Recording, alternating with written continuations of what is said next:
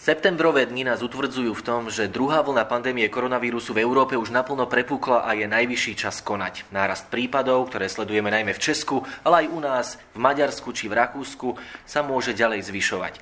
Nové hygienické opatrenia, zmeny na hraniciach, ako aj viaceré cestovateľské obmedzenia musela, hoci veľmi nerada, na odporúčania odborníkov zaviesť aj slovenská vláda. Nedávno vstúpil na Slovensku do platnosti aj nový, lepšie povedané aktualizovaný semafor. A práve o semaforoch, samozrejme tých cestovateľských, ktoré posledné mesiace uverejňujú médiá a objavujú sa aj na sociálnych sieťach či na stránke rezortu diplomacie, sa dnes budeme rozprávať so štátnym tajomníkom Ministerstva zahraničných vecí a európskych záležitostí Slovenskej republiky Martinom Klusom. Dobrý deň.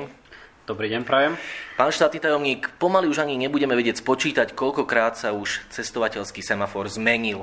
Niektoré krajiny si už viackrát vyskúšali, aké je to byť v tzv. červenej kategórii v porovnaní s tzv. bezpečnou zelenou kategóriou. Povedzte nám prosím na úvod, ako sa vôbec rodí rozhodnutie o tom, že tá či oná krajina bude zaradená do takej či onej kategórie? Aká je tá postupnosť? Tak v prvom rade by som raz zdôraznil, že my by sme boli najradšej, aby žiadny cestovateľský semafor neexistoval čo by v praxi znamenalo, že sme sa konečne s pandémiou vysporiadali a môžeme žiť ďalej ten typ života, na ktorý sme boli ešte do eh, marca tohto roku zvyknutí. Eh, bohužiaľ situácia nás prinútila, aby sme veľmi detálne posudzovali každú jednu krajinu, eh, jednak Európskej únie, ale aj vonkajšieho priestoru, tzv. tretich krajín. No a tam vychádzame z dát, ktoré máme k dispozícii najmä prostredníctvom Európskeho centra pre prevenciu a ochranu chorôb a tzv. ECDC alebo teda dát, ktoré máme k dispozícii z našich zastupiteľských úradov. No a tam bohužiaľ musím skonštatovať, že ten trend v posledných e, týždňoch e, nie je vôbec pozitívny a mnohé krajiny e, sa dostávajú do situácie, v ktorej neboli ani zďaleka napríklad počas e, tej prvej jarnej vlny. Aby sme si to teda aj pre našich poslucháčov ešte raz ujasnili, pretože povedzme si otvorenie sociálne siete sú plné dezinformácií a falošných správ aj o tom, ako chcú niektorí politici vraj z roztopaše zatvárať hranice alebo nebodaj niekoho trestať zatváraním hraníc, nie. Tak kto má to rozhodujúce slovo v tom, ktorá krajina je definovaná ako pandemicky bezpečná alebo nie? Aká je tá postupnosť? Nás sú v podstate také štyri stupne, ktoré o tom rozhodujú. Najprv je to konzilium eh, odborníkov, eh, keď chceme, eh, sú to ľudia, ktorí sa venujú profesionálne epidemiológii a tí si prizývajú na svoje stretnutia aj nás z rezortu diplomácie alebo kolegov z ministerstva vnútra, ktorí majú zase na starosti hraničný režim. A porovnávame čísla jednotlivých krajín a snažíme sa z nich vychádzať tak, aby sme umožnili bezproblémový hraničný režim s tými krajinami, kde je to riziko nákazy nižšie a naopak snažíme sa potom pristupovať e, v maximálnej možnej miere obozretne ku krajinám, ktoré majú ten e, rizikový moment podstatne vyšší. E, druhou takou inštanciou je dnes pandemická komisia, Následne by sme mohli hovoriť o ústrednom krizovom štábe, ktorý ešte precizuje rozhodnutia týchto dvoch inštitúcií a v konečnom dôsledku to môže byť ešte vláda Slovenskej republiky, ktorá môže dať konečné slovo. A ja očakávam, že v takejto postupnosti sa bude rodiť aj ťažké rozhodnutie tento týždeň, kedy budeme hovoriť o Rakúsku a Maďarsku, kde sa naozaj výrazne zvýšili čísla, ktoré sú už ďaleko vyššie ako napríklad chorvátske, pričom Chorvátsko je už na našej mape dávnejšie e, červené. Vy ste už niečo naznačili v prvej odpovedi, že posledné dni prakticky non-stop poctivo sledujete, ako sa tie dáta, pomenujme ich COVID-19 dáta zo stránky Európskeho centra pre prevenciu a kontrolu chorôb ECDC menia a vyvíjajú. Tak aspoň v skratke, čo tam vidíte a prečo sú práve tieto dáta dôležité? Posudzujeme tam najmä tzv. 14-dňovú incidenciu, čiže nie je to len o tom, aká je situácia dnes alebo aká bola včera, je to o posledných 14 dňoch a tam musím povedať, že napríklad pokiaľ šlo Českú republiku, ktorá je od piatku na našej mape červená a bolo to veľmi ťažké a nepríjemné rozhodnutie aj z hľadiska politického, aj z hľadiska spoločenských väzieb, ktoré na túto krajinu máme, tak e, tam vidíme, že za 14 dní ten náraz bol viac ako trojnásobný a dnes Česko je e, krajina, ktorá je na tom druhá najhoršie v Európe, hneď po Španielsku, dokonca predbehli e, podľa dnešných dát aj Francúzsko. No a podľa týchto istých dát vidíme, že situácia začína byť kritická aj e, v susednom Rakúsku a Maďarsku. Takže preto práve tieto dve krajiny sú momentálne v hľadáčiku a mám pocit, že minister zdravotníctva ich navrhne v blízkom čase na prerokovanie. No a funguje to tak, že keď sa schyluje k niečomu vážnemu, napríklad k zaredeniu nám blízkej krajiny na červený zoznam, že si intenzívne telefonujete so svojimi partnermi, aká je vlastne úloha vás, politických, ale aj diplomatických predstaviteľov, keď konečné slovo majú epidemiológovia? Čo robíte vy? No my už v istom predstihu sa snažíme jednak našich občanov upozorniť na to, že situácia je zlá. O tom hovorí aj naše aktuálne cestovné odporúčanie, ktoré sme uverejnili v sobotu. A zároveň komunikujeme s našimi partnermi, čiže ak napríklad malo dôjsť k preradeniu Česka zo zelenej, menej rizikovej krajiny na červenú rizikovú, tak už týždeň predtým sme otvorene komunikovali, že tento problém tu je a že naši epidemiológovia môžu navrhnúť takéto riešenie.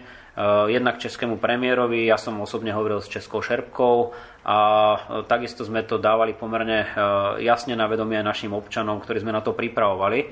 No a takto to robíme aj teraz v súvislosti s Rakúskom a Maďarskom. Vopred avizujeme, že toto bude téma a že môže sa stať, že takto o týždeň by mohli tieto krajiny byť už e, evidované ako rizikové. Je to teda tak, že prakticky kedykoľvek môžete zdvihnúť telefón a prioritne zavolať na rezort diplomácie nielen do Prahy, ale napríklad aj do Reykjavíku. Ktorí rezortní partnery sú vám takí najbližší? Možno za toho pol roka, čo ste vo funkcii, Vary, máte už aj kamarátske vzťahy? Určite áno a ja sa napríklad zajtra teším na rozhovor e, s mojou e, kolegyňou, ministerkou pre európske záležitosti Rakúska, Karolinovej Štadler, u ktorej máme takúto dohodu, že čokoľvek by sa malo zásadnejšie meniť, tak sa najprv o tom spoločne porozprávame, aby sa aj oni vedeli pripraviť. Veľmi podobne komunikujem v zásade so všetkými mojimi kolegami, či už sú to tzv. GAK ministri alebo štátni tajomníci, čiže tí, ktorí reprezentujú svoje krajiny v Rade pre všeobecné záležitosti, ktorá nás čaká akurát v útorok, a teda zajtra. No a to isté môžeme povedať aj o šerpoch premiérov, prípadne štátnych tajomníkov rezortov zahraničných vecí. To všetko sú moji partnery, s ktorými sa často práve pri týchto témach stretávame. A stáva sa aj to, respektíve stretli ste sa už s tým, že predstavitelia niektorej z krajín sa veľmi snažia a robia preto rôzne kroky, aby neboli červení? A ak áno, rozumiete im, aké kroky zvyknú podnikať? Samozrejme, ono je to mimoriadne ťažká politická téma. Ja aj rozumiem českému premiérovi Andrejovi Babišovi, prečo bol taký povedzme to, konsternovaní e, z rozhodnutia slovenského ústredného krizového štábu zaradiť Česko ako rizikovú krajinu. Jednak preto, že aj on si uvedomuje, aké silné väzby má Česko a Slovensko, však nakoniec on sám má slovenský pôvod. E, takisto aj preto, že mu takáto téma rozhodne neprospieva dva týždne pred voľbami a takisto je to v zásade e, so všetkými krajinami, obzvlášť s tými, ktorí máme blízke vzťahy. Čiže viem si predstaviť, ako toto môže vyrušiť našich priateľov v Rakúsku, kde pracuje pomerne veľké množstvo Slovákov, ktorí nie sú zo dňa na deň nahraditeľní, pokiaľ by e, došlo k obmedzeniu na hraniciach a takisto napríklad aj v Maďarsku, kde zase e, Maďarsko má na Slovensku záujmy pri ochrane svojej vlastnej menšiny. Takže toto všetko sú témy, ktoré potrebujeme diplomaticky komunikovať, ale stále platí, že žiadne zatváranie hranica nekoná my ak e, pristúpime k určitým opatreniam, tak to budú len e, obmedzenia na hraniciach, aby sme redukovali pohyb občanov prichádzajúcich smerom na Slovensko a tým pádom aj minimalizovali riziko, ktoré e, občanom Slovenskej republiky hrozia z krajín, kde tá situácia epidemiologická je momentálne výrazne horšia ako u nás. Rozprávame sa so štátnym tajomníkom rezortu diplomácie Martinom Klusom. Ak dovolíte na záver ešte pár otázok. Jedna, ktorá tiež dozajista zaujíma mnohých poslucháčov. Ako nás teraz vníma zahraničie? Slovensko bolo počas prvej vlny premiantom, boli sme vzorní v nosení rúšok a boli aj pochvalné slova zo strany mnohých štátov. Ako to je teraz? Ako nás teraz vníma Európska únia? Čo robíme my doma na Slovensku? Tak musím povedať, že ešte stále na tom Slovensko nie je eh, v porovnaní s inými krajinami, ako som spomenul, najmä regiónu zle. Eh, naopak tie naše čísla hovoria, že tá situácia je viac menej stabilizovaná. Eh, ten náraz je v zásade všade v Európe, s výnikou možno pár krajín ale už ďaleka nie sme premianti Európy. Tam dnes patria najmä pobaltské krajiny, Litva, Lotyšsko alebo aj Fínsko. Ehm, je zrejme, že sme e, situáciu nepodcenili tak zásadne ako naši priatelia v Česku, ktorí e, už e, svojho času oslavovali spoločným veľkým hodovaním na Karlovom moste odchod korony a ukázalo sa, že to nie je celkom pravda. Takisto tie čísla v Maďarsku hovoria o tom, že sa tam niečo asi podcenilo a e, môžem povedať, že od našich občanov zase máme veľmi pozitívnu spätnú väzbu, že si uvedomujú to riziko a že aj to nosenie rúšok, o ktorom sa tak často hovorí, vnímajú ako, ako dôležitú vec.